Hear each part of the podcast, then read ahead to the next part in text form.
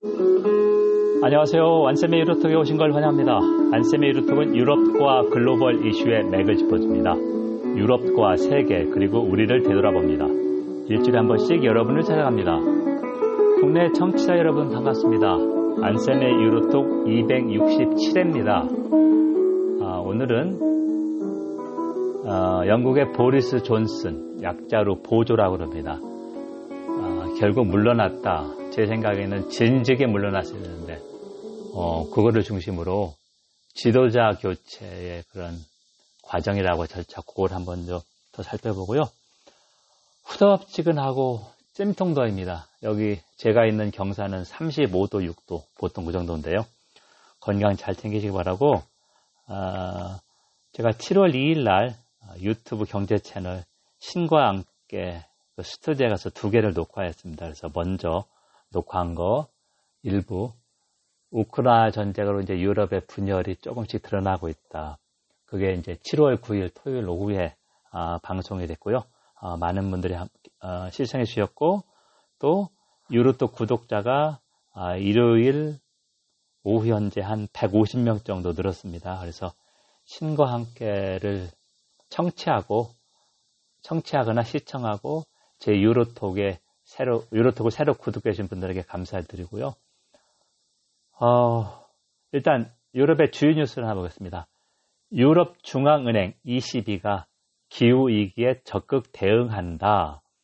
어, 미국의 연방준비제도 이사의 페드나 페드는 이런 걸 전혀 하지 못하고 있다. 올 3월에 어, Fed 부, 부총재에 지명된 어, 민주당 인사죠. 라스킨이라고는 전 재무부 부장관. 기후 변화 반대론자들이 많은 공화당에서 거부를 해가지고 중도에 사퇴했습니다. 그러니까 미국 Fed는 전혀 하지 못하고 영국의 중앙은행, 영란은행, Bank of England는 소규모로 하겠다고 발표했습니다. 그래서 22가 제일 앞장서서 하고 있다. 그러면 어떤 내용이냐? 7월 4일 월요일 언론 보도가 나왔는데요. 어, 7년 넘게 QE를 했습니다. 양적 완화. 그래서 원래 중앙은행은 국채만 매입했었는데 기업들의 자금 사정이 안 좋고 시중에 돈을 많이 풀어야 되니까 우량 회사채까지 매입했습니다. CB corporate bond. 자, 요게 이제 7월 1일자로 종료가 됐는데요. 회사채 만기가 이제 돌아옵니다. 그래서 10월부터 어, 위기, 기후 위기 대응 공시를 충족하는 기업의 회사채, 그 원금 그런 거 이제 수익을 얻었죠. 어, 이런 곳에 대해서 재투자할 때, 어, 기후위기 대응 잘하는, 그러니까 잘한다는 게 ESG, 어, 기업 공시 의무 게 있습니다. 환경, 사회, 가버넌스, 그리고 다양성, 이 사회 구성에서, 어, 여성, 저걸 얼마나 많이 비중했나, 인권 충족, 어, 그런 어, 기업들의 의무 공개사항이있는데요 이를 잘 충족하는 기업의 회사채만 재투자하겠다. 이렇게 얘기했습니다. 제가 국내 언론 보도를 봤는데 이 부분은 거의 어, 뭐라고 그럴까요? 한두 줄? 아주 몇 줄밖에 안 나와 있고 이게 조금 중요한 흐름인데 그래서 이건 어떤 의미냐면 유럽연합 EU가 야심차게 추진하고 있는 그린 딜 중앙은행은 어, EU 기구 중에서 독립된 기구거든요. 독립성. 근데 이 기구조차 이 그린딜을 한다. 그러니까 유기적으로 잘 맞다. 반대로 한번 생각해 보겠습니다. 어, 양적 완화에서 22가 구입한 회사차가 우리항 기업인데 예를 들면 독일의 에너지회사 EON, 에온이나 프랑스 정유회사 토탈, 메이저에 들어가죠. 이쪽 예를 들면 몇백억 회사채 어, 이거를 유럽중앙은에 팔았습니다. 근데 이 기업들이 하는 것은 화석연료 투자, 아프리카에서 무슨 파이프라인 건설하고 있다. 네, 어긋나는 거죠. 만약에 20위가 앞으로 계속 이렇게 한다면은. 자, 그래서 이제 유럽연합 행정부 역할은 집행위원회가 야심차게 발표했고 유럽의회에서 조금 더 강화해라 그린딜 내용을 그렇게 하고 이제 회원국도 합의해서 점차적으로 어, 법제화를 하면서 아, 이게 어, 진행되고 있는데 유럽중앙은행도 같이 유기적으로 이런 연계를 시켰다는 그런 의미가 있습니다. 아직 우리나라 중앙은행, 한국은행 이런 거 전혀 이런 움직임이 아직까지 없습니다. 그래서 어, 제 예상으로는 7월 16일이나 아니면 23일 토요일에 어, 제가 신과 함께해서 녹화한 거 유럽연합 이후에 그림들이 제대로 되고 있나 아, 이게 방송될 예정인데요. 그때 좀 더 자세히 나올 것입니다. 여러분 지금 안쌤의 유로톡을 청취하고 있습니다. 안쌤 유로톡은 유럽과 글로벌 이슈의 맥을 짚어줍니다. 유럽과 세계 그리고 우리를 되돌아봅니다. 일주일에 한 번씩 여러분을 찾아갑니다. 오늘은 267회 영국의 총리 보리스 존슨 보조가 아, 결국 사임할 수밖에 없었다. 아, 그 내용을 한번 보겠습니다. 그동안에 제가 보조에 대해서 어, 방송을 몇 번 했습니다. 그래서 257회 4월 19일 방송에서 우크라이나 전쟁이 보조의 목숨을 아, 좀더 연장해졌지만 언제든지 다시 아, 물러날 수밖에 없다 이렇게 얘기했는데요. 한번 보리스 존슨을 보겠습니다. 64년생입니다. 아, 그리고 어, 기자를 오래 하다가 런던 시장을 두 번 했고요. 어, 보수당인데 보수당 내 세력 기반이 별로 없습니다. 그러니까 maverick politician이란 말을 쓰는데 좀 괴짜 정치인.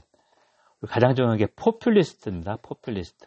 포퓰리스트 정치인인데 어, 브렉시트 영국의 유럽을 탈퇴 때 주도적인 역할을 해서 어, 테레사 메이가 총리가 됐을 때 외무장관을 했고요. 평생 꿈이 총리였는데 2019년 7월 꿈을 이루었습니다. 그리고 2019년 12월 조기 총선에서 Get Brexit Done, 브렉시트 완수하겠다고 그래서 대승을 했고요. 어, 이번에 물러나니까 만 3년에서 한 2주 정도 부족합니다. 그러면 정책의 공과를 보면 일단 브렉시트 한 것이 영국 경제에 2017년부터 2021년까지 경제 성장률 EU하고 영국을 비교하면 영국의 경제 성장률은 EU보다 한 4%포인트 떨어졌습니다. 브렉시트 국민투표 2016년 6월 말 이전에는 영국 성장률이 유럽연합 아니면 유로존 성장률보다 조금 앞섰습니다. 자, 그리고 팬데믹 위기에서 2020년 아, 봄에 아, 봉쇄를 늦게 하는 바람에 영국이 상당히 생자가 컸고 대신에 아, 백신의 몰, 어, 골몰에서 이쪽은 먼저 했지만 아, 팬데믹의 경제적 영향이 상당히 어, 마이너스 영향이 컸다. 그럼 이 사람이 이제 물러나게 된 구체적인 이유는 파티 게이트, 성추문 게이트, 거짓말, 그러니까 총리직을 장난하듯이 했다. 아, 제가 봐도 상당히 무질서하게 보이고 순간순간 즉자적으로 반응하는 그런 스타일입니다. 그래서 파티 게이트는 2020년에 영국이 한 3, 4번 정도 전국 봉쇄를 해가지고 어, 집에서 반경 한 5, 6km 이내 그리고 어, 계산책 아니면 슈퍼마켓 정도 가는 것밖에 허용이 안 됐는데 솔선수범해야 될 총리하고 보좌관들이 최소한 10번 넘게 다운인가 10번지 총리관에서 파티를 했고 어, 술을 마시고 오바이트까지 했다는 겁니다.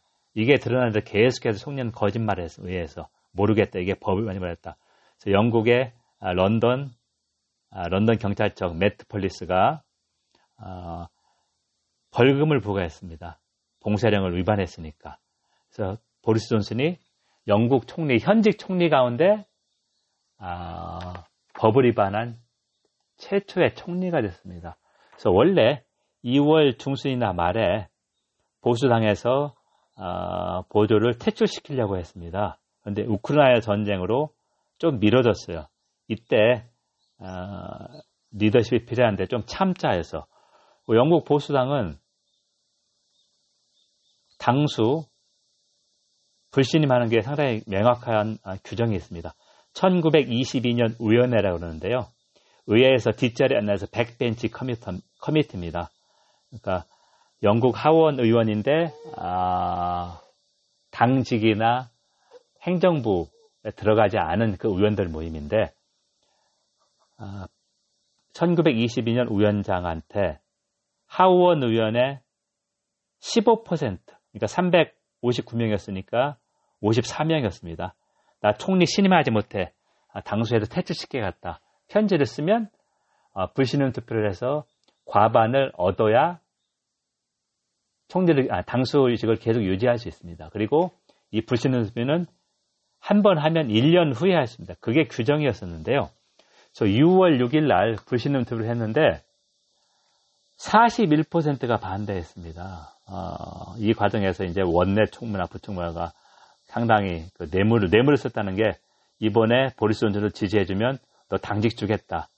상당히 많은 그런 게 있었는데 어, 보리스 존슨가 예상했던 것은 반대가 많이 나와요. 30%밖에 안 됐거든요. 41%가 나왔고요. 그다음에 5월 말에 아, by-election 보궐선거에서 보수당 참패했고 그러다가 이제 7월 4일부터 연쇄 사임이 있었는데요. 총리는 다우닝가 10번지고 바로 옆에 이웃 다우닝가 11번지가 재무장관입니다. 18세기 초 어, Robinocracy라는 로버트 아, 제가 갑자기 생각이 나죠. 음, 조지 1세 때 아, 거기서 이제 총리제가 확립되기 시작했는데 원래 이제 아, 재무장관 역할이 격상이 돼서 이제 총리가 된 건데요. 리스낙 재무장관하고 보건장관이 사임했고 잇따라서 50명이 넘는 강요들이 사임을 했는데요. 그러니까 정부 운영이 안 된 거죠. 중요한 게 뭐가 있었냐면 어, 차관급 그러니까 고위 공무원까지 사임했습니다. 장관은 정치인이니까 거의 다 영국 장관은 정치인입니다. 그러니까 하원 의원.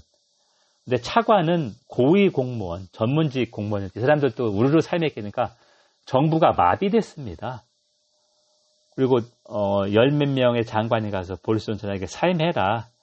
다시 부신임 투표 이 규정을 바꿔서 1922년 너무 창피하잖아요. 끝까지 버티다가 할 수 없어서 7월 7일 한 나, 나흘 나흘 정도 버틴 거죠. 오후 6시에 다우닝 게시판지 야외에서 어, 물러나겠다. 그 대신에 임시 총리직은 차기 총리가 취임할 때까지 계속하겠다.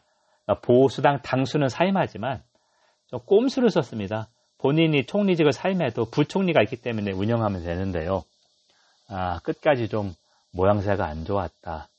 그리고 어, 파이낸셜 타임스나 가디언 아니면 이코노미스트에서 보는 어, 는 인과응보다. 그리고 영국 총리직 이거를 너무 품위를 떨어뜨렸다. 품격이 안 맞다. 그리고 포퓰리스트니까 그 브렉시트해서 그거에 대해서 이제 물러난 것이다 이런 얘기를 했고요. 아, 우파 신문 데일리 메일이나 미러도 아, 사임을 요구했지만 그래도 마지막에는 수고했다 이런 정도로 어, 논조가 좀 tone down 됐습니다. 제가 이제 이거를 보면서 어떤 점을 느꼈냐면 어, 민주주의 국가라도 국가 수반 아니면 행정부 수반 대통령 중심제에서 국가 수반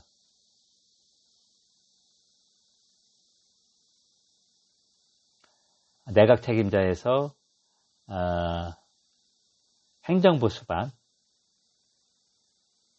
이 사임 스스로 물러나지 않는 이상은 사임 말고 해직을 시키는 방법이 상당히 힘듭니다. 근데 영국 보수당은 어, 집권당이 됐을 경우에 이런 1922년 의원 때에서 어, 마가렛 대처 세 번의 총선 연가 선야 마가렛 대처도 11년 만에 중도에 불명예 퇴진했습니다. 이 규정에 따라서 그렇게 됐던 거고요. 어, 21세기에 제가 영국에서 공부할 때 보수당 당수 1년도 안 돼서 물러났습니다. 이 불신임 투표로 해서. 그러니까 취임한 지. 상당히 아주 가혹할 수 있는데 미국은 어, 대통령 해해 탄핵은 의회가 결정합니다. 그래서 하원의 절반, 상원의 3분의 2. 근데 우리나라는 국회도 3분의 2고 헌재도 3분의 어, 2입니다. 그러니까 우리는 어, 상당히 더 어렵게 만들었죠. 각 국마다 역사적 상황이나 그런 어, 걸 감안해서 이걸 만들었을 텐데 어, 영국의 보조 사임을 보면서 제가 느낀 것은 어, 정치는 가치를 실현하는 것이고 원칙이 있어야 되고 물론 정치인의 발언은 상당 부분 표를 의식해야 하지만 아, 인과응보라고 하는 것은 비록 더디지만 온다 그런 걸 좀 많이 느꼈습니다. 그리고 어, 가끔 제가 시를 읽는데 이형기, 이형기 시인의 낙화가 있습니다. 어, 꽃이 지는 걸 이별을 이렇게 가서 이제 가야 할 때를 아는 사람 대부분은 늦게 떠나죠. 그러니까 보리스 존슨도 어, 제 생각에는 파티게이트가 터졌을 때 올 초에 물러났으면 이 정도 치욕은 당하지 않았을 텐데 아, 하는 그런 생각이 들고요. 어, 낙과하신 몇 소절을 좀 어, 한번 읽어보겠습니다.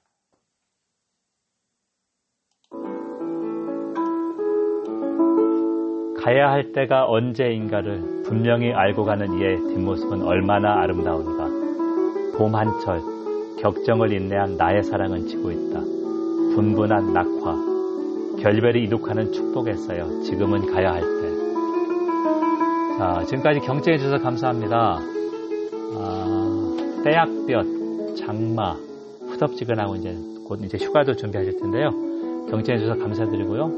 어, 신과 함께 애청자들, 시청자분들께 다시 한번 감사드립니다. 감사합니다.